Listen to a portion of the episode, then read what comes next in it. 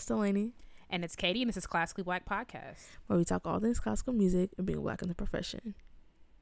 With trap beats playing in the background. I almost forgot my freaking line. you know what? In 2020, I'm going to remember how to do this intro that I've done for 63 times.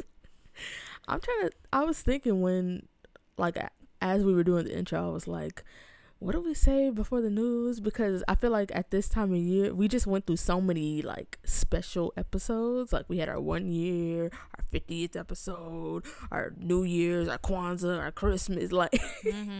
so everything. It's regular, regular today. Yeah, Thanksgiving. Like, oh shoot. Yeah, it's been a lot of like we already know what we what we saying. Now it's just like Happy Monday. right, but I feel like um. Oh, back to school for some of us. Oh, for some of y'all. Okay. you'll have your you'll have your turn soon enough. if I get in, of course. Let's just say I've been enjoying the holidays, so Okay. Walton might sound like Walton. We'll say. Okay, Wally Wally. That's what's going on. Period. Okay, A minor and G minor at the same time. How? Yeah, I might throw a little C flat in there. That's literally not in G minor. What's in the news? this just in. Katie goes back to theory. No, I'm just kidding, girl. You know, I'm, you know, I'm bad. I'm, at, I'm bad at nobody all else's. I'm not taking nobody else's. What, what held up? G. Oh, G. That's G flat minor. See, that's what I was thinking, but I said G minor. Okay. Anyway, I'm not taking nobody else's theory classes, so it's gonna have to be what it's gonna have to be. Okay. I'm not taking nobody else. Like I'm not doing it. Okay. What? I don't got time. Mm, we'll see. Be right there with your no. with your little staff notebook. I ain't taking no. I ain't getting nobody's DEMA, so it don't matter. Not DEMA.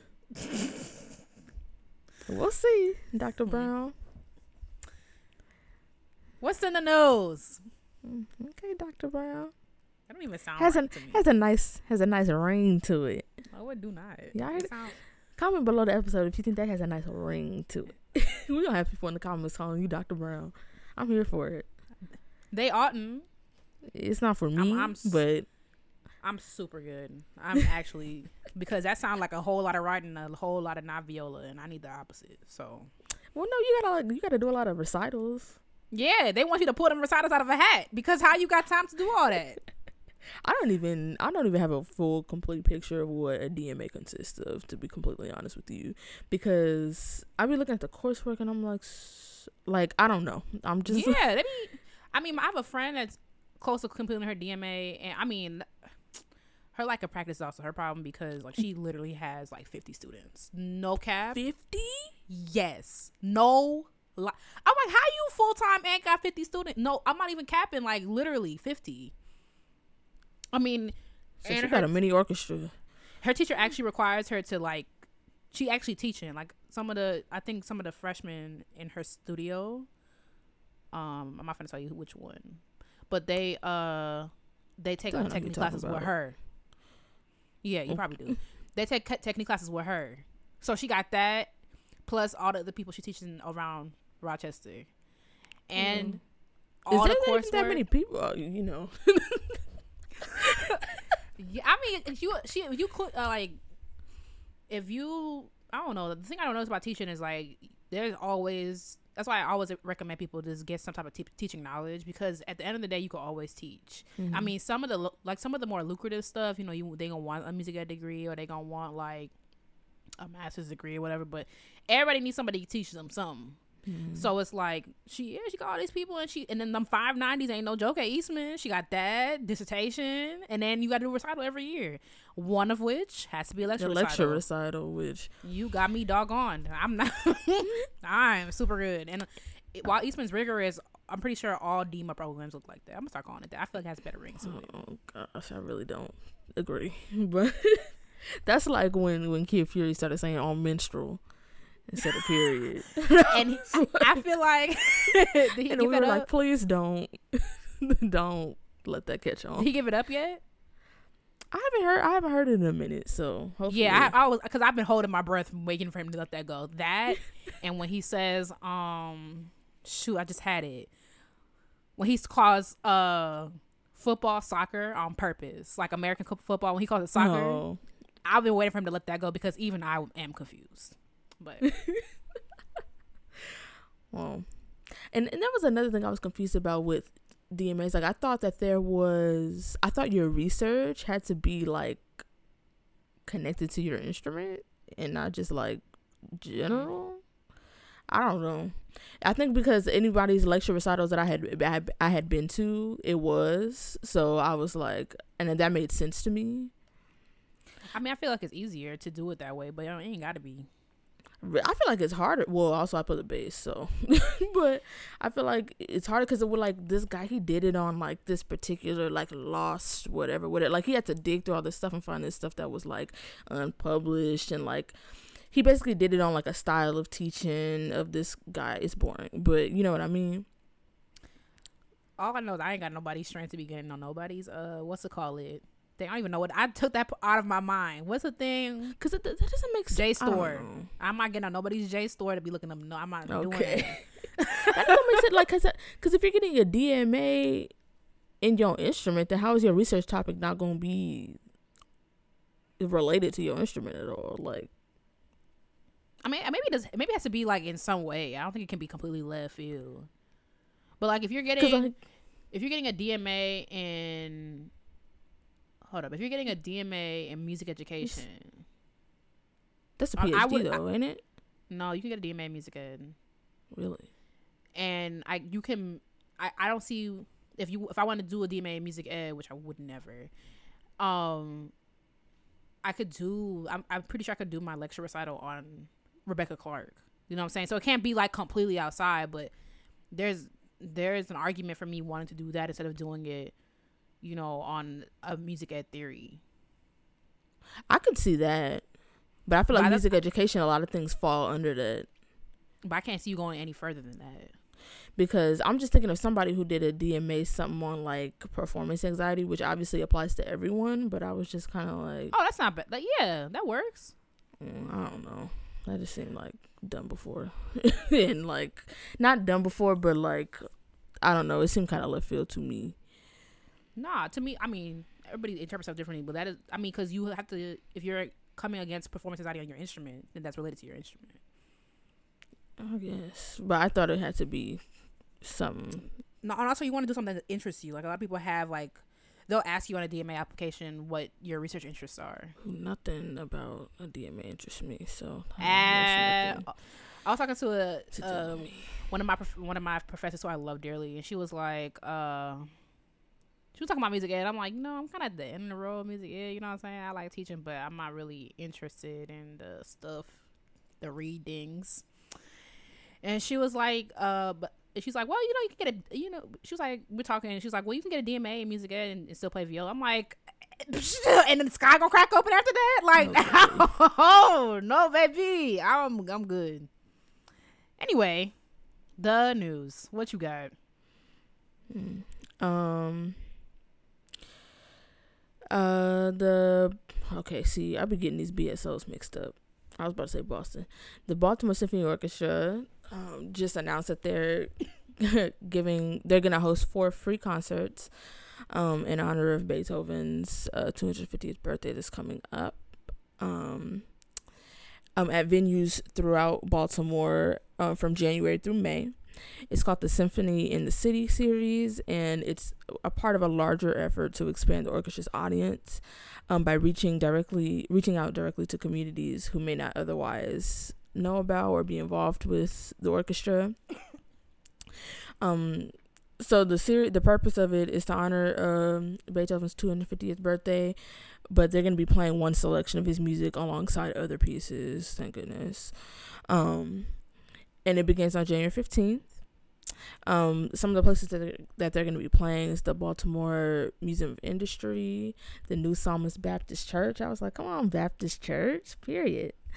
Um, the Murphy Fine Arts Center at Morgan State University and um, in Patterson Park. So obviously none of these locations mean anything to me because I've never been to Baltimore.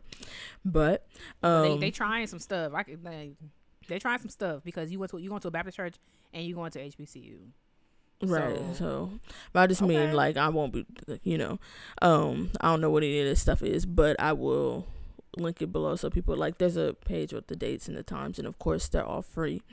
Um, and uh, you know, they're trying to reach out to the community. So good on them. Glad they're learning their lesson slowly but surely. Oh, okay. Well. um, unlike that guy who left his tuba in the car, but you know, I'm still, I'm still not over that. Wow. I'm gonna just leave that story in the car. So, anyway, um, okay. So this next story, I had to read. I'm gonna be honest. I had to read this headline more than once, more than twice. Here you go. Okay. Um. Okay. Nissan chief Carlos Ghosn, I don't know how to say his last name, hid inside of a double bass case and hired militia dressed as musicians to smuggle him out of Japan to a Lebanese hideout to escape his 10 million pound bail for financial crimes.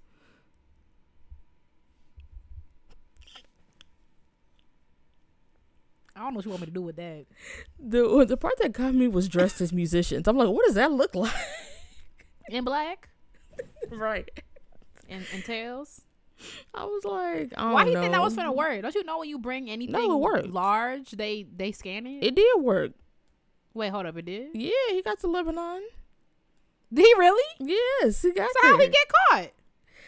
they didn't he didn't get caught. I think they just found out. But okay, so what happened oh was Oh God. what happened was he was on house arrest and um they got this idea to like host this party or whatever and have these musicians come in, quote musicians come in um and play and so afterwards he I guess squeezed into the flight case and the flight and he went to Lebanon through Turkey. So he flew um in the flight case on a it said a small plane. I don't think it was like a completely private plane, but it was like a small a small um private-ish plane to Turkey.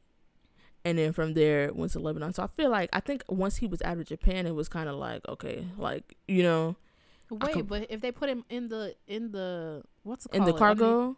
Like, how did he not? That's what? I thought. That's what I said too. I was like, how did he survive that? I was like, something. I'm lost. I, that's what I said, but I was like, maybe he had something in there. I don't know. Maybe he had an electric blanket or something. I don't know. I mean, you, when you take your bass out the case of the flight case, is it cold? Um, Like, is it designed? It's designed to keep your bass warm, right? Yeah, but I feel like not to the point where it's like, like the outside of the case is cold, and I feel like the bass isn't like ice cold, you know. But it's Mm-hmm. not like it's. I don't feel like it's not insulated to the point where like you could just be in there. You know what I mean? Hmm. Maybe. And that seems like a long flight. Japan and and and Lebanon are not close to each other. you flying over Russia and China and Wait, so so he just chilling in Lebanon now? I, he said that he he'll talk um he he has agreed um What the? to communicate freely with the media starting next week. I'm like, how you just gonna tell them on your own time? You're on house arrest. You're you're No, he's not. Not no more. well, okay. Well, you were on house arrest. Wait. How you gonna how you gonna? I'll get to it when I get to it. To the law. But they're not looking for him. They must not be pressed. Yeah, I mean, I guess he, financial crimes, but he was he was being held on 10, 10 million pound bail. Ten million pounds, like British pounds. Yes. What? But he he he holds citizenship in Lebanon, so that's why he that's why he went there cuz he holds French, Brazilian and Lebanese passports, which I was like, okay, you really need three Wait, I- passports? But how are you even do that? Are you even allowed to do that? I, that's what I said. I was like, that doesn't sound legal. But maybe in those particular countries they are maybe it is. I don't know. this article sounded like it was written by the Shade Room. no, it was written by the Daily Mail. Um, yeah, but he said that he fled. He fled Japan and to escape injustice and would not be quote held hostage. And I was like, well, they really did. You were being held hostage in a, what I'm sure was a mansion. right. What you got everything you want in there. But you know what? They're probably gonna scoop him up and take him to jail after that. I guess, but if you're rich enough, I don't know. You a chief over at Nissan. Nissan. Not no more. Okay, but I'm just saying, money talks. Was you really you really gonna go to prison? Maybe, maybe, other Maybe. maybe other. I don't know how other countries do it. Maybe if he was over here, he probably wouldn't. But maybe other countries actually do um punish people. for Yeah, and follow the done. law. Right. Yeah. So I mean, also he's I mean, I can't relate. So there has to be other. Now you have more crimes like fleeing the country under house arrest. But maybe he won't have to um maybe he won't uh nothing will come of it because I don't know obviously I'm not familiar with the extradition laws in Lebanon, but um he's claiming that now that he's in Lebanon he will fully cooperate. But I don't I don't really feel like they have any reason to take your word on that. That's so funny. Lebanon ain't a big country either, so how you finna? You can't even hide. Maybe he got some great, great TT somewhere. Mm. But I honestly don't feel like he is because the fact that he went there leads me to believe that they can't do anything to him as long as he remains in Lebanon. They can't just go scoop you up. No, you can't do that because they have no jurisdiction in another country. But all the time, like if you flee to another country, It depends on if your if your country will extradite you. Like like what's his name? When to, like we have no extradition treaty with like France. So if you commit a crime and then you make it to France, they have no obligation to send you back to the United States. And the United States can't just be Oh. like, "Well, we're arresting you," because like you're you're in France. What what your little what your LAPD badge mean over here? like, Oh, I did not know that. Learn something every day. or in other or in some countries, if you seek asylum, um, they won't send you back. Like that's what um, what's his name, Eric Snowden, who like whistle blew on the CIA, FBI, one of them. Um, girl. Let's not get this podcast shut down. Never mind. Never mind. but yeah, I did not he, know that. One thing he was in one- Russia, uh, chilling with his wife. Um, and they they've promised not to send him back till at least I forget the year, but it's coming up. So good luck to him. That's why I always say it never hurts to have two passports. Never hurts. I mean, not for illegal activities, but just in general. Y'all see what Katie plotting? Listen, one thing I'm doing this year, one thing I'm one thing that's on my one of my goals I don't mind sharing is that I'm gonna try to get dual citizenship in Jamaica, and not because I plan to commit any crime, but like every day I'm just like, if I had a, a passport in Jamaica, a lot of things would be a lot easier. Like what? that sounds very suspicious. I'm just saying this country looks more bleak every day, and if if we gotta if you gotta get up and leave because of whatever's going on in the White House or abroad, I will make sure I could I could leave and stay. Yeah, that's what I was talking to my friends my friends about um and they were like and and for those of us who are adrift in the in the world and have ties to nowhere else, I heard Ghana is giving out uh citizenship to to black people. Are they don't where really? They from? I, Um, I don't it. I don't know if they giving it out like you you, you know, but I think they they did they had like some type of uh process where they're trying to um like bridge that gap. I would take it. I would listen. There is nothing I would recommend anybody you have two passports because this country just wow, it's incredible. Yikes. All right, sis. Well, I mean, I don't know. I don't really know what to say to him. I mean, I am glad he made it. I mean, you why you why you why you in this position in the first place? Like you have money. It's Nissan. Everybody got a Nissan. Not everybody got a Nissan. Do you even have a Nissan? No, but I know people with Nissans. My friend had a Nissan Rogue for a long time. I just thought that was hilarious. Um, because and also because I'm gonna be flying with my bass. Gosh, I just don't even want to think about it. But um, and people are always like, "Is there is there a body in there?" And I'm like, "Yes, I'm taking a body through TSA." And they're gonna open the case and be like, "Oh, okay, body's all in order," and send it right through to my destination. Yep. Mm-hmm. Exactly what's in here.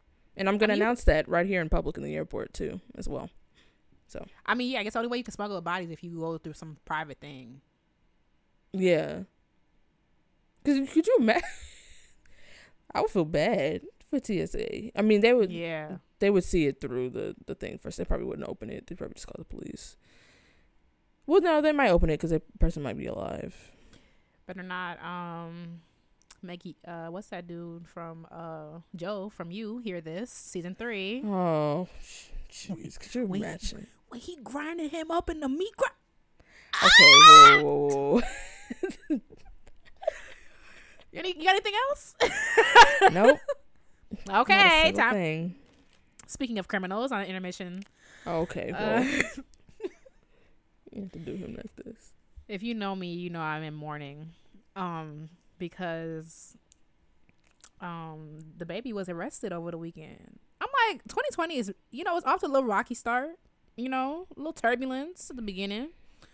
Um, the baby was arrested. I'm not gonna get into it because it really makes me sad because I really, really, really, really, really, really like him. Okay, now I But, you um know- yeah when you texted me that I was like I had no idea I was yeah, like mugshot way out of on the shade room and everything. dang that's, That's not the baby. That's my baby. Um, but I was like, well, a little fun. I think the baby's best rapper alive. Now you can fight me on that if you want to. Fight your mama. Um, um, I don't say he's not brother that's just saying like dang you just got here I I love the baby. Um, so you know this is devastates me. I I think he's fun. Okay. Um, so I thought we would do an intermission inspired by the baby. So I wanted to know who is a classical musician that you would like to see collab with the baby, and who is a classical composer that you uh would do you think would do well writing for the baby. So let's start with the first one. Collab you like to see with the baby. so I picked um two cellos for to collab with the baby because like like you said the baby is really fun and I think that um their like stage presence and like their performance is really fun so like I could definitely see them Mm-hmm. up there with the baby. Like that seems like some like something that he would do because he, he's also like real creative. Like the whole like the bop video, Mm-hmm. you know. Like I could see him bringing bringing in a little two cellos on the side, you know. And and then actually being like a part because like uh, some people use strings, but then they'd be like over in the shadows, you know. Right. But like I could see that being like a fun part, like an interactive part of the performance. So when I I definitely thought about the baby's energy when when I uh, came up with this question. However, okay, so at first I said Imani Winds because I was like, I think the baby uses like on Bop. Speaking of Bop, he uses he has a flute in the background. So Mhm. and I mean like that probably wasn't his idea, but like whatever. The baby, you know, he's musical. You know what I'm saying? So, um, however, I was thinking about more like stage presence, and I was like, you know who would be fun? The baby and Hassan Anderson.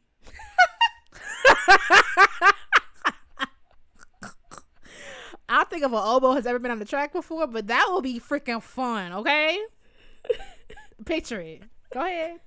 I feel like you laughing because you are picturing it. That would be fun. Okay, they will both be up there lit, and that's what I want to see in 2020.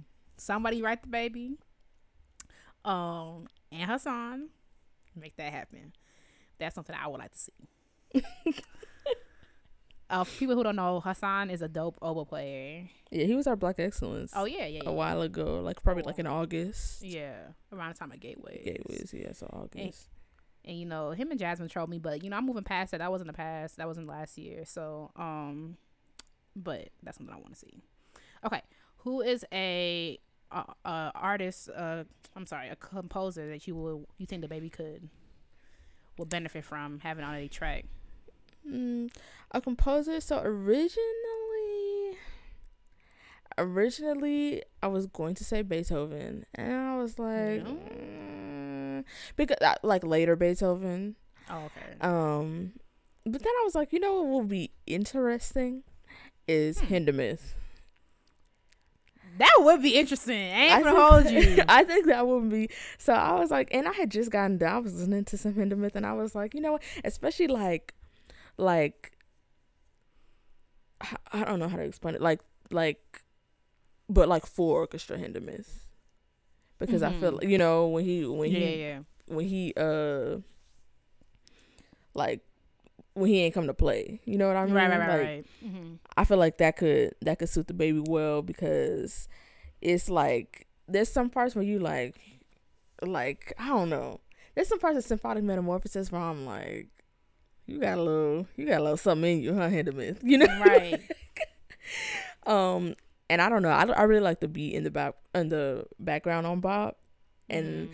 so I just think that he's someone that can like experiment with some like kind of different sounds. Mhm. So I think I think he could um like he could vibe with Hindemith.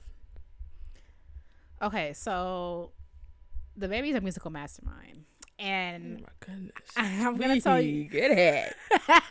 I'm gonna tell you why because I didn't realize this until I listened. I saw when the babies dropped his album, I listened to the whole thing, talked about him. But his song "Bop," right? I'm gonna play a little section of it. This is why, and I I think he could. I think Brahms could write well for the baby, and the reason is because Brahms is really known for like hyper. Uh, hyperrhythms is that what they call? See, look, I graduated, don't know nothing. Girl, I didn't know nothing about no DMA, so don't ask me about no hyperrhythm. I'm over Do, Polyrhythms. do your do your DMA have to be on your? I bet you there's a whole bunch of doctors listening to this like this idiot girl. not everybody know everything and y'all can relax fight with your mama but um um polyrhythms and like displacement of the beat brahms is known for. So i was listening to bop with my musician ears and i was like i appreciated this so i'm gonna play a little part of it. Here we go. I needed some with some bop in it. Let's go. I flew past the whip with that blunt in my mouth, watched it swerving. That whip had a cop in it. Hey, My bitch got good, fly her across the country. I finished the show and I hop in it. I got me a milli, I did it legitly. I'm still with the shit, I'm a hot, that's hot. I'm unorthodox than a muff. Hey, when you gon' switch the flow? I thought you never asked. They fuck with me and ain't bout what the f- they be rapping about what they look scary. But to each his own. If you like it, I love it. okay what a, a lot of not a lot of rappers do that Uh, like just switches damn. the like when i'm listening to him because i listen to bop like when the when the album dropped Oh, okay. and then you know but you know after an album drops like there's a couple of songs that um that get more popular than others. So i'm seeing i'm seeing bop like on ig a lot. Like people are they're doing a little hand dance or whatever which i love. That's what that's what I was doing. and i was like okay let me listen to bop again. So i'm listening with my musician ears and i'm like and people who like uh you don't listen with your musician ears? I'm like not always. Sometimes i just be living my life. But i was listening with my musician ears and i was like did he just change the and the thing i'm like brahms it will work well. It will just be just like that. Look musician ma- mastermind. I just love the baby. Free the baby period. But don't break the law either. Like, why you got a, a, a warrant for your arrest in, in Texas, making millions? Do better. You see, I felt bad for him when he. I did see that thing, that video that they had, um, that he made talking to the paparazzi or whatever, talking about how whenever he go back home, like they always waiting for him and they always trying to. Yeah, I felt so bad for him because he's really not like like the only thing that he that he does when he jacked up Cam Cole Hart and he deserved that. No, he deserved that through He and through. really, he was he was literally provoking him. Like he really thought he was he was about to pop off on the baby in the Louis Vuitton store, and he, but you know what? The did he I- learn that lesson. the thing I admire about the baby is that he don't just be talk. Like all the stuff in his records about do not run up on me, do not try me.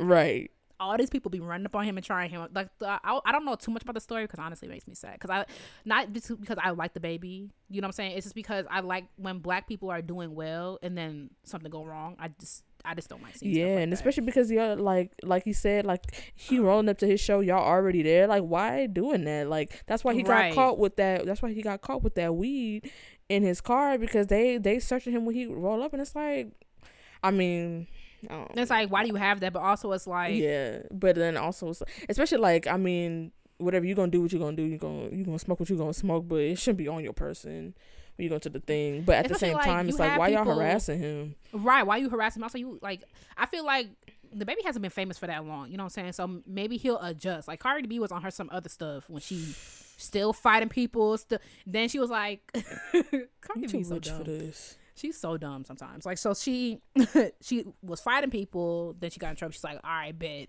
I'm gonna hire people to fight people, and I'm like, see, and you and let's not forget that you were on the mic saying that that was progress. it's progress, but like it's dumb progress. Listen, but let's look at her. She bought a house. That's just a different charge. it's not a progress. It's a little better. It's a little. It's a Delaney. It's a little better It's just I feel like I think it's just a because I feel different like charge. it's it's a different charge, but it's not as egregious, Delaney. If you if you kill somebody or you hire someone to kill somebody, you still can go. You're still an accessory to murder. accessory, but not the murderer. Did you still go to prison for life? Do you go to prison for life Yes. accessory? That- for- if you, it depends on what degree you're. If you're an accessory, like oh, you helped them buy the whatever, whatever. But if they would not have murdered them if it wasn't for you, Listen, God gives us free will. and also you might not be, you might not even be charged as an accessory. You might actually just be charged for with murder. like True, but you know what? It's. I see what you're saying. Like I feel you. I'm just saying, like I clap for I clap for progress. And while while So do I. not- Shut up. and my hands are, have fallen to my sides. All I'm saying is that we appreciate the growth that Cardi B. She has come a long way, and I pray Yeah, she has baby- come a long way. I pray the baby goes there faster. And people And, are like, and the baby's not really not even that bad. Like No, I forgot. It's okay. People who are lost who who either a don't know who the baby is, b don't care about the baby, or c have no idea what we're talking about. So basically, the baby hired a promoter for his show or something like that, or a manager, something for a show. He got 30k for the show, and I'm like, y'all only playing the best rapper alive 30k, but that's not the point. So yeah, so I was like, I was like, Joshua Bell get more than that. I'm about right. I'm about to say that's kind of low, ain't it? Yeah, maybe But, for okay. depending on what he was doing. Maybe he wasn't doing all that. Maybe he was just doing like a song. Yeah, yeah, yeah, yeah. That's true. Also, like I can't remember if it was like the promoter. I feel I can't remember if it because it just sounded low to me. So we don't know the exact details. So the promoter gave him twenty k and, and held ten k. So the baby was like, "You thought." So you know he handled some things, poured some apple juice on him, and bada boom, bada bing. Killed me. That took me down when they said they doused him in apple juice. I said, oh, okay. He always got to throw something on there that was unnecessary. Like when he jacked Cam Coldheart up and then pulled his pants and pulled down his pants down. in the Louis Vuitton store. I said, I wish I was that creative with my revenge. I mean, I have no one to get revenge on. But Him. You ain't have to do the apple juice. So it couldn't. The apple the funny thing, the baby's such a fool. It's like, you know, rappers. What you got around you? Ciroc, Hennessy. why? Why he got apple juice? I just, I don't, I don't care. I love the baby. Look, Honestly, he, he, he- that was his, his daughter's juice box. Now he gotta go it. right? But His he, he probably in the said, didn't like, he say he wasn't no." there? I believe him. I don't, but still I free want to him. believe him. Free but still free Also, him. Either way, you should have gave him his money. You should have known. the baby don't care because like there was a video oh bless his heart there was a video of him um in court and I thought he was gonna say something like, "No, man." Da, da, da. He was like, "Yo, call my lawyer. So I got twenty five k in a, a hotel room, and I gotta go. You gotta go get that." And I was like, "That's what you care about?" I mean, go off, baby. I love him. I don't care. Unless he does something, until he does something that is like unforgivable, I stand. Right. So the baby. I'm. They didn't give him parole, so I'm kind of worried about him. But not parole. They didn't um give him bail wow. Be- because of his warrant in Texas. I'm like, why you got a warrant in Texas? Yeah, he get hopefully you know he gonna get somebody to clear all that up. We gonna start from scratch. He gonna be on his p's and q's. His team gonna have him out here. So But the be- the best thing about rap and the best thing about um him being a man is that none of this matters. He will be out it really doesn't. it really doesn't matter in the grand scheme. Oh my gosh, no, it doesn't. this doesn't matter. Me- Meanwhile, Cardi B had a baby and they thought she was done. You know, it just doesn't.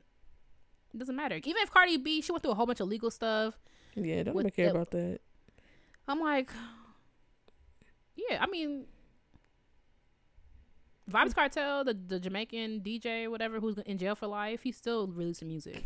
Okay, whoa. People still listen to it. So I'm drinking rum, I Red Bull. I don't even know if that's Vybz Kartel. He in the studio, in prison. Also, Jamaican jails are like they don't spend no money on that. So it's I, where do you? How did you? Okay. There's nowhere nice to do. Like they they pee in buckets in Jamaican Maybe because maybe he has, but if he has money, maybe He has better. He has a better setup. If it's and not even maybe like Jamaican. You can you can uh because he can't he just pay somebody to like. I'm sure there's probably no regula- regulations on that. Jamaican Jamaicans are trying to the, the Jamaican government is trying to clear up clean up the how police is, are so easily bribed. Like you can really slip you can really slip police officers like a hundred a thousand dollars and then it'll, it'll just be and a thousand dollars is like is ten Jamaican dollars. but you can uh it's, it's ten US dollars. But you can slip Jamaican police officers, you know, a thousand, two thousand Jamaican dollars, and like it'd be like nothing ever happened. So they're trying to clean up that whole thing with like police officers taking bribes. I would not doubt yeah, that so he, he, got, probably he probably he probably getting yeah, I to the studio. doubt. Right, he probably getting rides to the studio, king bed, Fiji water, and exotic dancers in prison. Wouldn't doubt it. Well, there we go. Ready to move on? Yeah. Okay, y'all. So this week we're talking about reboots and reboot, reboot culture that has plagued us since Fuller Plagued. House. Plagued us really. Um, it's just been It's been a yeah, we're gonna, yeah, we're gonna talk about reboots and how shows are rebooted, and then we're gonna talk about how it applies to classical music and our opinions on that. Um, so let's talk about what, what what's your opinion on the reboots? I feel like I did a little bit of research, and I thought the reboot thing was a new thing because it's like y'all are rebooting old stuff, but I mean, stuff has been rebooted for a long time. Yeah, but I, it's a, it's a trend now that has yeah, just gone too far, in my opinion. I feel like it started with like I feel like the trend started with Fuller House. yeah, the trend. Yeah, that that I- was the kickoff. Yeah. And then it's just been honestly, honest to God, Just downhill. Back, just back to back to back, Back to, to back. back. I'm just like, we get it. Like everything, like like these things are are good, but also we can still watch them. Like they're not Yeah. gone. Like we don't need everything to happen again, and we don't need like. You should have just done the extra seasons when you had the chance because now it's been 25 years and we just don't want to see this little person all grown up and now they're 50 like Mm-hmm. we don't want it um yeah there was something else i was gonna say about it but i think um like there are some like like queer eye queer eye is a, re- a reboot of what? of queer eye there was a there was another queer eye uh, like oh, I before not know that. I don't watch Queer Eye, so that's not- queer eye is just i haven't finished the, the the japan one but it's like super it's like all heartfelt and stuff I heard Um, Queer Eye was good. I heard Riverdale was good. I heard Riverdale? uh, Pose is good. I just have not. I might. I can't get into a series. Like I started. know. It's weird for me. Like it's gonna take well me at queer least a couple eye weeks. is not finish you. really i mean it, i mean of course it's a, it's a show but like it's not like a linear thing so like you could like watch an episode of queer eye and that's just the episode you know what i mean Oh, okay. yeah, they're not like connected in any way It's like Law and Order. Mm, that's not even true because Law and Order. it does have some linear plot Yeah. pl- plots but um It's like Yeah, Judge there- Judy. there was a yeah okay Yeah, that's what I was a, said. um, there was a um a show called Queer Eye for the Straight Guy. Um, and what so they just even mean? Why can't you just watch Queer Eye?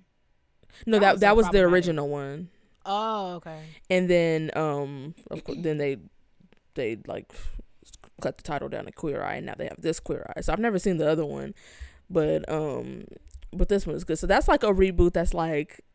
And also, like it's probably done doing a lot better than the original did, you know. Mhm. and that's something where they they rebooted the idea with like its its own thing because obviously they have new people and new personalities so that's like a reboot that was like that's like kind of successful well it is literally successful mm-hmm. but yeah like i said there's some there's some good but i just think it's gone too far we get it Yeah, I think it's gone way too far. I mean, um, not way too far no, it's gone way too far. Like honestly, because first of all, like I said, you, someone could correct me if I'm wrong, but it kind of started off with Fuller House, which was was and is and is to come trash. Like, really i've never I- seen it and apparently, is John according to Stamos on Crystal, is on John Stamos, the uncle Oh, yeah. jesse Uncle Jesse. Oh, the famous one. Yeah. Um, that was rude. I mean, that's why I was like surprised. I was like the only relevant one. What? But because when you said John Stamos, I don't know why I thought of like the kind of pudgy one, the funny one. Oh, that one. The What was funny his name? I barely one. watched Full House. I don't remember his name. I don't even Who remember his name he? on the show. even- That was a full house. I had too many people in there. yeah, and also I be it be me my mama back in my house. I think it's too full, so it was time to come back to Rochester. But um I don't I don't uh I didn't like it. I just don't like I mean it's kind of cute at the first episode cuz everybody come back and the you know the audience like ah, yeah. but like all the plots are the same. It's like we're grown now. Now we have our own kids, and sometimes we're divorced. You know what I will say? Sometimes. Raven's home I was gonna ask, have you seen Raven's Home? Okay, I've seen a couple episodes of Raven Home. Raven Home is not Raven's Home is not. Raven Home. I'm so black. Raven, House. Home. Raven Home. Raven is- Crib. Her house. I almost said something in, in patois. Her um that show is not bad. I just don't like keeping up with shows. Um but I, I wouldn't go out of my way to watch it. And also now it's on Disney Plus, so definitely not. But um those are only two shows I could say like, okay, those were good. Like I can't think of like and also like a lot of times when you see a reboot, it'll be like, okay, this show was here and then we can't we brought it back and made it better, like Queer Eye, like or um you it, that could be considered a reboot because it flopped on Lifetime.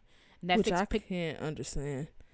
what's on Life? Who watching Lifetime? Oh, Stay at home mamas, like you know what I'm saying. It's like ain't nobody really watching Lifetime like that. Ain't anybody checking for Lifetime. Um, people, the girls, you know who was watching Lifetime? The girls who watched Bring It and, and Dance Moms. Those are the girls who was watching. So they watched Bring It and they clicked that junk off. So, um, it flopped on Lifetime. Netflix picked it up, and now everybody tweeted about you. And like low key, the dude who plays Joe is like high key confused. He's like, oh, y'all like this, and now there's a season two and whatever, whatever. That's considered a reboot. You took something and made it better. Y'all want to take Penny Proud and make her be 30, living in Manhattan with three kids. like, Okay. like I don't know. It's like I'm I'm real tired of it, and I don't even be watching them. I'm just tired of hearing about them. a reboot that I will say, this is another one that came before this whole epidemic that we're Literally an that epidemic. We're, that we're in Yes. the midst of.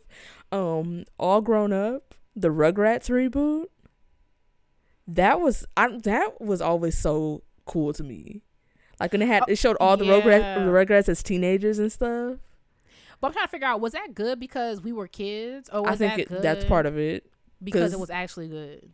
It- I couldn't tell you because when was I haven't seen it since I was a child. And the thing is, like, w- a lot of these reboots, like I don't know. I guess they trying to they trying to pick up on a nostalgia. Like there's some stuff that I would it's like too to see a far gone. Yeah, yeah. It's like there's, there is some stuff that I would like to see a follow up on, like the way a, a different world ended, where Whitney, Whit, Whitney, Whitley, and Dwayne moved to um moved to Japan because Dwayne got a job as an engineer in Japan. Like I want to, y'all could just write me a little article about how they doing. You know what I'm saying? Like I would like to hear, like I would like to hear what happened. Did Dwayne's mama and Whitley's mama ever get along? Like, you know what I'm saying? Did Kimberly marry Ron? Like I want to know stuff like that. But it's like I don't need a whole show. Also, a lot of these shows ended because they were on their last legs. You know what I'm saying? Like even the Cosby Show, I think Cosby Show made it to seven or eight seasons, and like it was getting dreadful. So they kind of pulled the plug. And they probably think people people probably done forgot about that, so then they only remember the good parts, and they're like, "Oh, the Cosby Show coming back," or you know, bad Yeah. example, but you know, um, I will say a show I was betrayed by. So my mom, when I was growing up, my mom didn't. There's only like two things my mama say you cannot watch. That was The Simpsons, and I get that that was not a good show. yeah, and uh Harry Potter. so I could, I was not allowed to watch those. But other than that, my mom really wasn't like, "What you watching here?" You know. so Not the voice. So I really grew to love Roseanne, right? And my mom would walk by, you know, my room would be open. My mom would walk by, she'd be like, "Why are you watching Roseanne?" I'm like, "This show is amazing." Because to me, I, I just really, I don't know, it was it was hilarious. I thought it was slept on. Like I just, it was like so funny. They were like Roseanne was hilarious. Like the whole like their kids just, it was just hilarious. Aunt Jackie, all that stuff. But I never re- realized like why my mama ain't want me to watch. She'd be like, "Why you should not be like?" She didn't say you shouldn't be watching. She's like, "I don't know why you watching that. Like that show, like whatever." Mm-hmm. So the Roseanne re- reboot come back, you know, last year, two years ago. I'm mad excited. I'm like, hey yo, what we doing? Roseanne back. You know what I'm saying? I'm lit. I'm I'm so excited. So you know, like me when I like them, I do a lot of research on it. Like anytime I like, like anytime I finish a series, I'm reading about the the character, the actors, stuff like that. Like this is how I am. Yeah. So so I'm reading on Roseanne. I'm like, this one my mama ain't want me to watch it. Like Roseanne is extremely problematic, extremely racist. Like, um, all the stuff they had, all the undertones in the show they had going on, all this really racist undertones. Even though they had, they had like you know they token black people on there. You know what I'm saying? It's like that's why my mama really didn't want me to watch it, but she didn't really. My mom was impressed, so she didn't really say much about it. So that's that's definitely a reboot that I was disappointed. And I mean, she ended up getting kicked off the show anyway because she said something terrible on Twitter. I forgot what it was. Yeah. Something. Yeah, and whatever show picked it up, I think uh station picked it up. I think it was ABC. Yeah. They were like, "Well, you can go." Tell you. Yeah, they kicked her off. Which I'm surprised how you kick off. How you kick Roseanne off the Off of Roseanne. for Roseanne, but they wasn't playing because they know people people cancel culture. You you done for. And the, the actors were like, "Well, hold up, and especially you on TV too. right, People don't even watch TV no more. So he Right. was already he was already skating on the living life on the edge. and uh, the the actors were like, "Well, hold up, like." We, we just got here. We want our check, so I guess it's called The Connors now. But I'm still not interested in, in watching because I'm not gonna lie. Even though Roseanne is freaking terrible as a person, it's like she kind of makes the show because she's kind of like the glue that holds. Like her kids are trifling, her her husband's trifling. They argue and stuff. titular role. You said, what? I said titular role. Well, not anymore, but was. Right. Like they they kind of she kind of holds it together because it doesn't matter what kind of it's like it's like uh it's like um what's his name who's in jail now? Bill Cosby. It's like he The show. the show You said what? I said without him, it's just the show. It's just a show because honestly like it, it could have it could be a whole episode about Vanessa. The show going to end with her him and Claire. You know what I'm saying? It's like the whole it's his show. You know, he kind of he was the glue that held it together and Twin Part. But um let's talk about um rebooting in classical music. So what in classical music is do you consider like to be a reboot? I think there's some. It's hard to say. I think arrangements definitely. Um, Oh, like like if you were playing like a, a kid arrangement of like Beethoven 5, that's a reboot. mhm. hmm um, but that's a reboot for a reason. Yeah. Um, another thing that I like when we were talking about this, I kind of considered. And I was like, would you consider like a lot of composers took themes from other composers on purpose, and you know, um, and made them into something like like Brahms' variation on a theme by Haydn. mm-hmm. Like I feel like in a way, but but that's something similar to like to like um Queer Eye. How they rebooted it by taking the idea of the show, but it was made into something completely different because they have different personalities and bringing their own things to the table, and that's similar to like Brahms took uh, themes, literally themes from Haydn, but it sounds like Brahms, you know, because he wrote it in his own style. Right. I feel like I feel like th- for that it's it's more it's more close to what you're saying. Like I wouldn't consider it as a full reboot. It's kind of like it's kind of like we this is good. I'm gonna make it better, or I'm gonna make it my own. hmm Yeah. Yeah. Oh, one reboot that's not classical music that I forgot to say was the the live action Jungle Book was so freaking good. And I don't even Was do it? I don't do movies like that because it's just too much of a commitment. But um More than a show, movie's over. I know that and that's the thing, but I feel like it's at like a time like I don't know. It's just weird. I feel like with the show it's easier to know like nah this ain't it. Then a movie is like it's, I don't know how to explain it, but I don't know where you going with that, girl. well because if it's a show and I don't like it, I don't have to I don't have to I don't commit to shows I don't want to watch. I mean, So, you like, always to turn say- a movie off too. I mean, Like, yeah, Unless you're talking about going to the movie theater. Yeah, no, no, no, no. But um, I mean, yeah, you can turn a movie off too. I'm just saying, like, if I'm sitting down and I don't, pl- when, if I'm watching a show, I don't know how much of it I'm gonna watch, whatever, whatever. And if I watch a movie, I don't really watch movies in multiple sittings. So I'm like, oh, I'm gonna sit down for two hours and watch this movie. It's kind of different from I'm gonna sit down for 30 minutes and watch this show.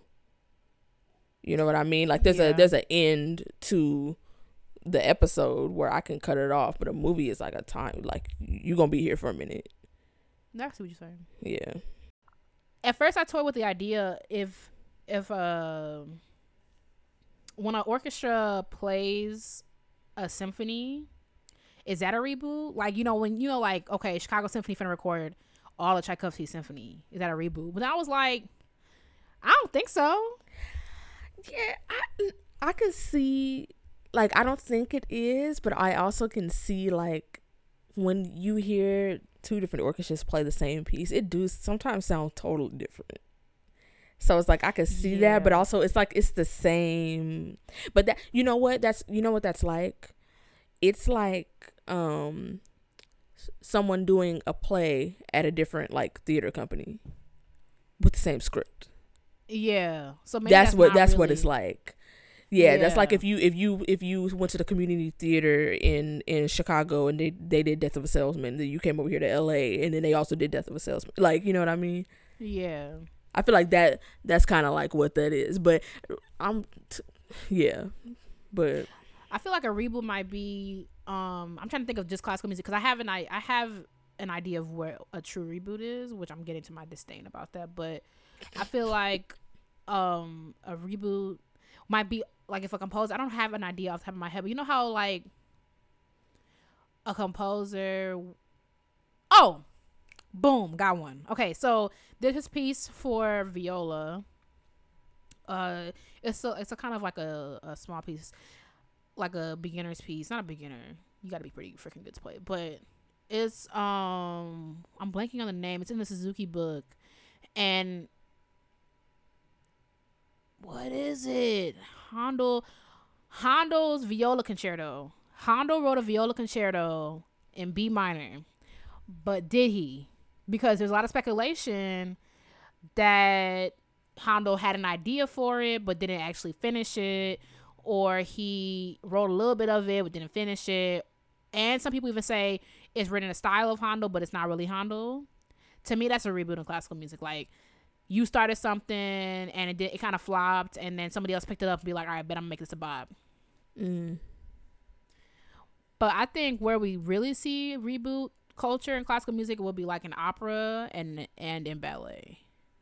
I think yeah that's where it really shines because like you playing a different piece even though i play a different piece like different than you like i guess it's kind of a reboot because you bring in a piece back but i don't know i feel like it really comes to shine like in opera and stuff yeah you know what what is a reboot on my recital when i played that prokofiev quintet that's a reboot um of what he rebooted his own thing. It's a reboot of his ballet trapeze. Oh. yeah. He Okay. he he did a, a ballet and then he extracted some of the stuff and made it into that quintet for violin, viola, oboe, clarinet, bass. Um, and like I, it's supposed to be like each movement has a theme, which is not very clear to me. I couldn't find anything concrete on that when I was writing about it, but um but yeah, he took like different parts because the the ballet itself was like mm, I I don't think it went it did super well, but the quintet mm-hmm. did pretty well. um i got a question for you um are additions reboots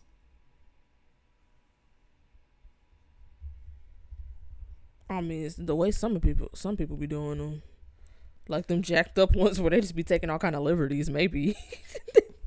Yeah for sure. I mean i mean you look at the the Bach suites like someone found them Mm. I think it wasn't it Casals found them like randomly in Spain somewhere in some old bookstore for the in a two euro bucket and was like, Oh, these got a slap. And he started playing them and all these publishers were like they were lost and people rebooted them into like what we know today and they gained popularity today. So they kind of flopped when he wrote them and then picked up uh after that.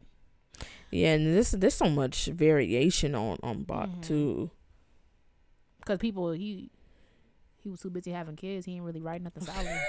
Right, he was busy busy. in the church too. Wow.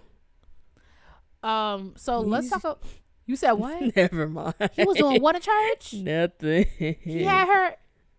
No, no, no, no. I was just saying like he was somebody who was in church a lot, but he was he was also busy using what God gave him. So Mm, but not working.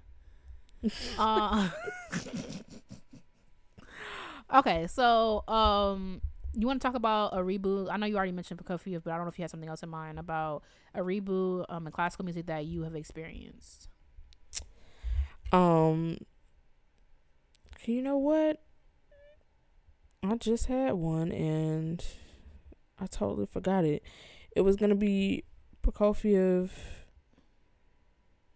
Another one that I mentioned when we were talking about this before was Symphonic Metamorphosis, which is a loose reboot in the same way that that Brahms' Variation on a Theme by Haydn is a reboot, where it's like like themes from uh Von Weber. But yeah, okay. So let me tell y'all what. It, let me tell you. Let me tell y'all what sparked this episode idea. So, Ikrima time. I want to see the ballet. Like I said, la- I alluded to last year. I wasn't really in the mood to do nothing but lay in my bed. So this year, I was like, "We in a Krima spirit. We're gonna see Nutcracker." She means Christmas, y'all. For those of you, They know what, what that wasn't clear to me the first time. I was like, I my brain went back. I was like, what did she say? for real. Yeah, I, mean- I mean, I'm saying criminal from now on. But um, okay. So I went to see the Joffrey Ballet. I'm from Ch- Chicago, so I went to um see the Joffrey Ballet. Do the Nutcracker as one does during criminal time. Um, I'm excited. Not whispering Christmas. Um, so I go excited. Didn't go last year. One thing I will say is that the year before that, they were like, "Come see so and so's last." The last time we're doing so and so's version of the Nutcracker, and I'm like, version of the Nutcracker. Tchaikovsky wrote it. Like, what you mean version? But you know, everybody got everybody got their own interpretations. Okay, so I'm like, come see the last one. Come see the last one. I was like, girl, I'm super good. I just don't feel like it. So they were like, we're premiering um, Wheeldon's Christopher Premiering. Wheeldon's. What? said premiering. girl. We're premiering Christopher Wheeldon's Nutcracker, da da da da da da da da da, like the choreographer, right? So, because in ballet, like those, like they'll be like so and so's Don Quixote because they choreographed it, right? So, I go excited. I take my cousin Monica. She's 16, plays violin, never been to the ballet. I'm like, it's gonna be long, girl. So prepare yourself. I want to hear no, I don't hear no complaining. Okay, we get there. I'm late because I put the wrong address in. We're in the middle of Chicago, so things are far away. We get there, the set look a little different, but you know what? I forgot my glasses. I was like, I don't know what's going on. So maybe a little different. I noticed some things that are all. All I, all I, we really missed was the overture where they where they bringing all the there's supposed to be a party so they bringing all the gifts and junk like that so we missed that so but like I've seen the Nutcracker, I know the Nutcracker, so I catch Monica up on what's going on. Like we good, we cool. The the Clara look a little poor, in from the setting look a little poor. So I'm like, what's going on? I ain't said nothing about it, y'all. This was the worst Nutcracker I've ever seen in my entire life. You seen No you seen the uh the legume cracker? You said what? so you saw the legume cracker? right. The freaking you know them dollar store peanuts they be selling. That's what that's what we saw. Okay, girl. So let me read the description of it. Wheeldon's acclaimed. Who acclaimed it? Turn of the Century Tale opens on Christmas Eve, 1892, mere months before the grand opening of the 1893 World Fair. As young Marie and her mother prepare for a Christmas Eve potluck celebration. The magic of the season takes hold of hold when a visit from the great impre- impresario. See, I'm lost. Sets off a whirlwind journey of romance and adventure through a dreamlike world fair. Tchaikovsky did not write this for the world fair. Like, and I listen, I know in classical music you have to like reimagine stuff, and I get it, but it was so dumb. Like the whole thing. First of all, why change the characters' names? They they don't talk. What's the point? Just keep. Why can't you just call her Clara? Like, there is no point in changing her name when she don't say she don't utter a word. Girl, it was so ghetto. Like they get to the I'm I'm stomach because like honestly, there's only so much you can do in the first half in the first half because they're at a party. Why it gotta be a potluck? I don't know. The whole like so whatever. He he brings the toys. Clara, I'm sorry, Marie gets a nutcracker. whatever. Cool. Intermission. Opens up now. Dance to the Sugar Plum Fairy. She had a frock on. Like didn't even have a tutu on. Like the um the freaking um I forgot what it's called, right? That freaking thing was cowboy inspired. Like it was um the Snow Queen had had like a gold dress on, like a gold like A line dress on. I'm like the um Mother Goose. It wasn't even Mother Goose. It was it was this lady sitting on top of a house. Cause you know the, the appeal of Mother Goose is that like she has this huge dress on, and then all the, all the little kids come from underneath her dress and they do a little number. She was sitting on the top of a house, and like these like um these coffee beans come from outside of the house, and I realized later they're supposed to be nuts because the nutcracker. It was so dumb. Look at the it bean was cracker. it was so dumb. And I'm sitting there, and Monica's like, "This is so nice," and I'm like, "No, it's not." like, Especially having going there like expecting, you know, like knowing the nutcracker. Like I I, want to see. see, I want to see the grandpa to do like, and honestly, like, I think the reason why I wasn't as pressed is I only paid twenty dollars for my ticket. Don't ask, don't tell. But I, you know what I'm saying?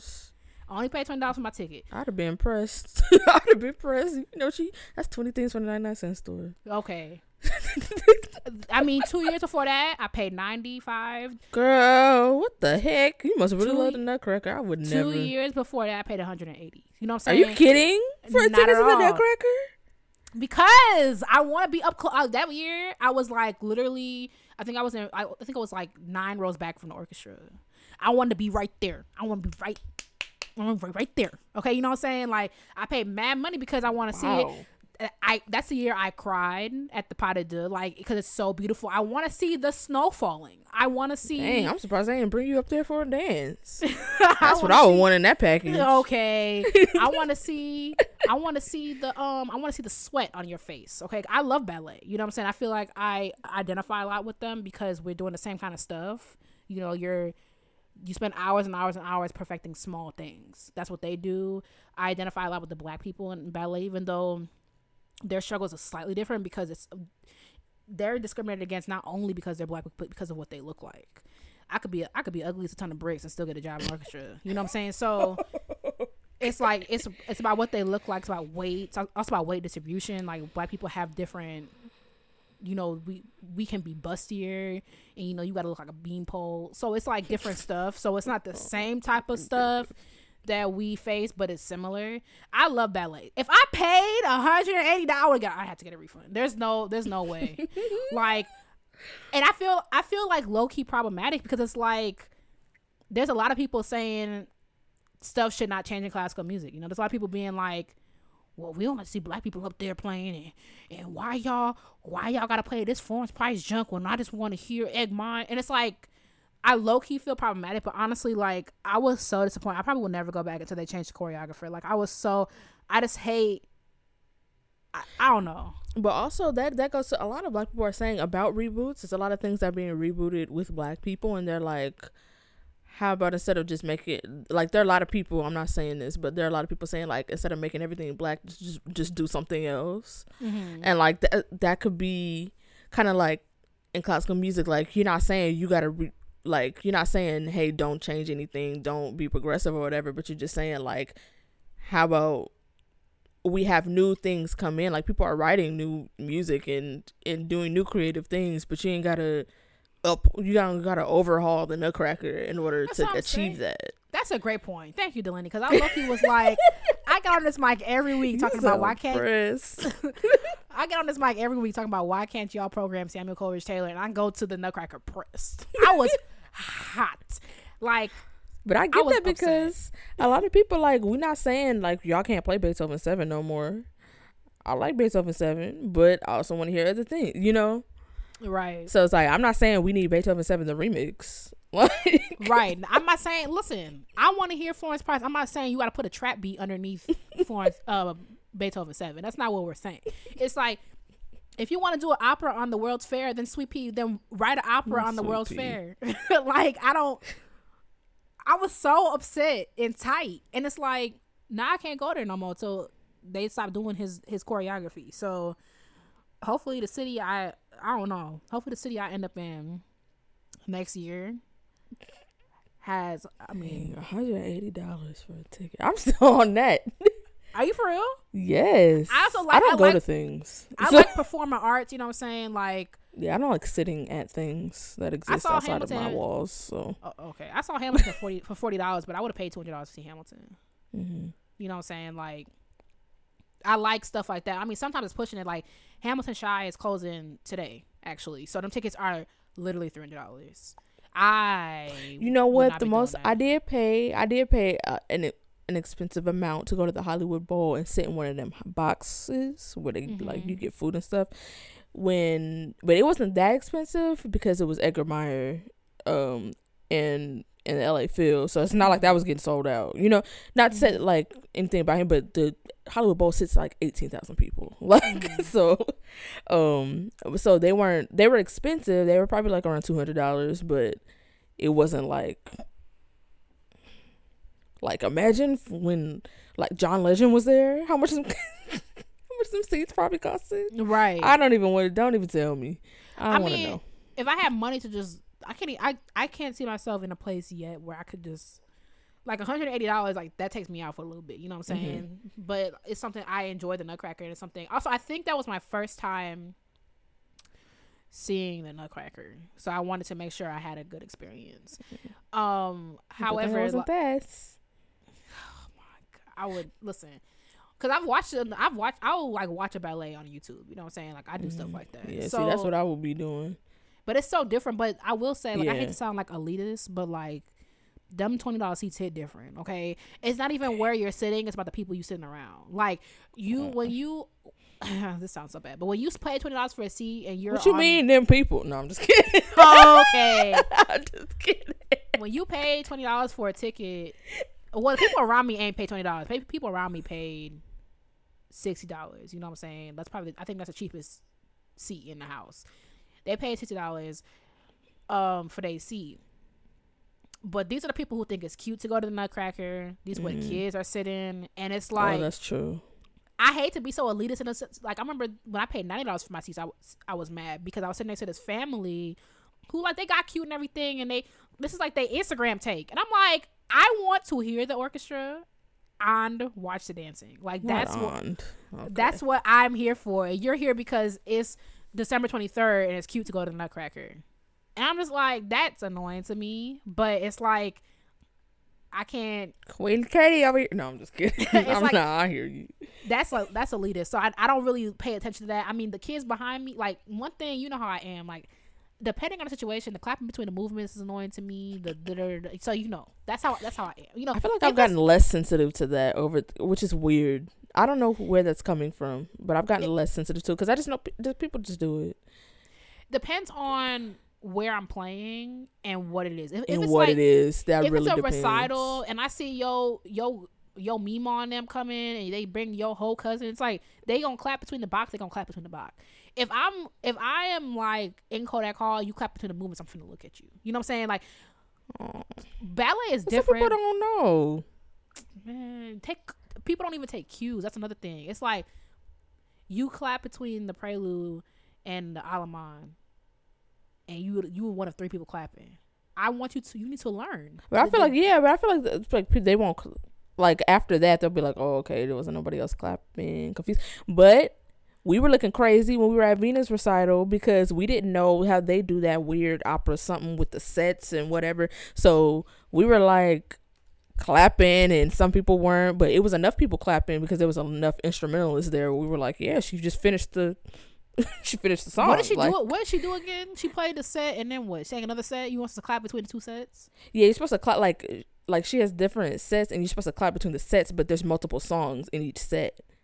So you're not supposed to clap over like apparently I didn't know that and we didn't know that because we was clapping. But I Um, took I took a cue from the audience. People don't take cues and they keep clapping. I have a problem with that. okay. I do. I'm sorry. That, that, that's I'm not saying there's nothing there's nothing wrong with that, but I'm not about to turn around and, and stare at nobody because they don't know. If They don't know. They don't know. That's not something that's obvious. It's not, but you should take a cue. That's my opinion. Yeah, But th- I mean, I'm not disagreeing with you. I'm saying, but I'm saying before the cue happens. Like, I'm not about to be like, you, you clapping it. Like, nah. nah, but but girl, I ain't finna hold you. If we get to the ceremony, you still clapping, I might have to peer over and be like, nah, yeah. but like I'm not gonna be like, you know, like it's not that deep to me, but it's something that like it's also like as a performer, it's distracting. Like I love when like in my in my recital, no one clapped, and it was just like okay, I can. It's just I don't know. It's weird to me. Ballet is different because when someone dances their heart out for a, um ballet is way more accommodating in opera because it's like you can clap because when someone sings, sings an aria you clap for that like well done in ballet they'll even like kind of break the fourth wall and they'll bow after they'll do uh Mhm. if they do a dance they'll bow after it because you know i did that um but one thing i will not ever one thing i will never ever ever ever ever be sympathetic for is people who talk and it's like I understand that your your three year old is so enamored by first of all your three year old is enamored by nothing because this whole thing's like trash. But um, I understand your three year old is having a good time. They have questions, but like you need to have the control to like shut them up. Like I just don't like I just and why are you taking your your three year old to a seven a seven p.m. show when they had a two they had a two p.m. matinee? it's like uh it's like you don't go through these things in a hundred you don't go through these things in a hundred eighty dollar seats you just don't because if you bring your kid to a hundred eighty dollar in a hundred eighty dollar seat they know how to act i will bring i will bring my 10 year old to a hundred eighty dollar seat why not i'll be like you ain't finna talk you ain't finna clap between movements that's my thing but at the end of the day that reboot was trash and if you're gonna reboot something make it good and it wasn't good Well, we hear how Katie feels. Yup. Don't reboot right. nothing in front of her. I probably won't. I probably won't see. Like I like Joffrey's doing Don, Don Quixote, and I read. I learned my lesson. Just because Don Quixote, it could be it could be Don Quixote set in the original context, or it could be Don Quixote in the Bronx, and I'm probably not finna go watch that. So Not in the Bronx. like I just I like stuff. I mean, we finna lie that Beyonce was on that. Was it Carmen? Oh, Carmen the Hip Hopera. Mm-hmm. I never seen that, but it's on Netflix. I think that's kind of different because I'm going in with the intent that this is finna be different. Mm-hmm. You not they were Beyonce wasn't up there in petticoats talking about this is Carmen. You know what I'm saying? Yeah. I forgot about call- that. if they called it the World's Fair Nutcracker, I would not have bought my ticket. I would have stayed at home. Okay. I mean, but they, they did have a description on the website, and that is I was wrong for that. That is my fault. Excuse me. Okay. All right, ready to move on? Ooh. All right, let us know what you think about reboots. Let us know what you think about what we said, and we are moving on to to Black Excellence, where we hype you up, gas you up, and give you your props because there's room for everyone at the top. Who are you talking about, Delaney? All right. So this week for Black Excellence, I'm. T- Did I say that right? I said Black's Excellence. Okay. Oh, girl. For Black Excellence, I'm talking about Warren Shadd.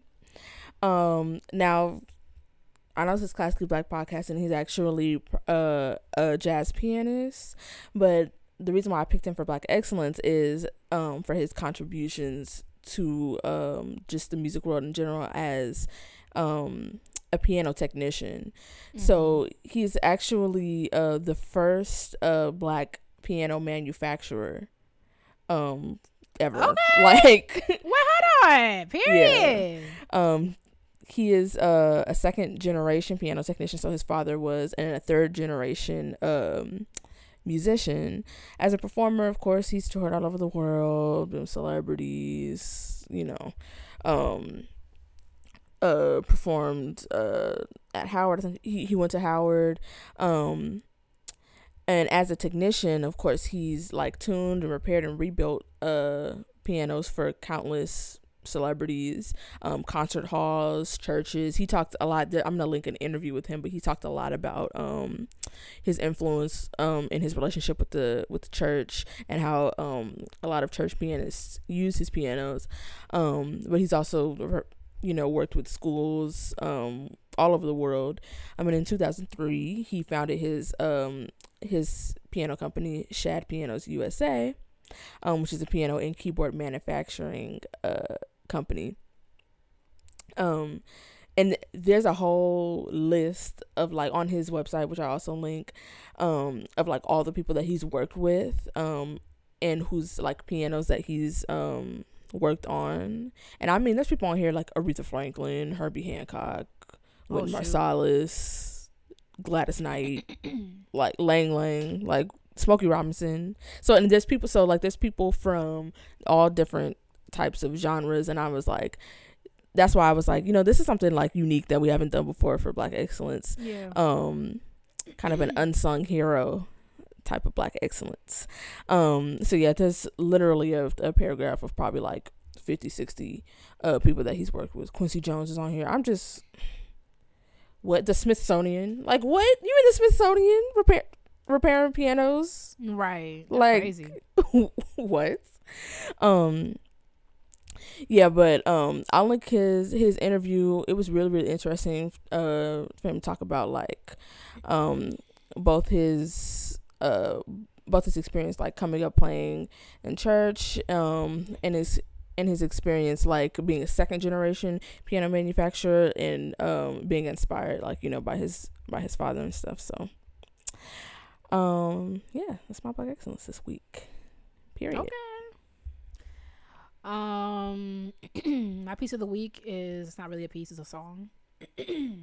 song of the week. Um, you said what? So okay, song of the week. Song of the week, but by um, kind of following what you did, jazz musicians or whatever. So it's "Dream a Little Dream of Me" by Ella Fitzgerald and Louis Armstrong. One of my all-time favorite songs. I'll link the recording in the description. so let's get out of here. Thank you so much for listening to Classically Black Podcast. Don't forget to follow us on social media at Classically Black Podcast.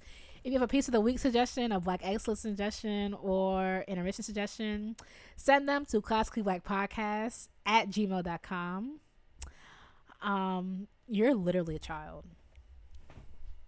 I don't know what you're talking about. Yeah, I'm sure. Talk to you next week. Bye, y'all. Bye. Wow.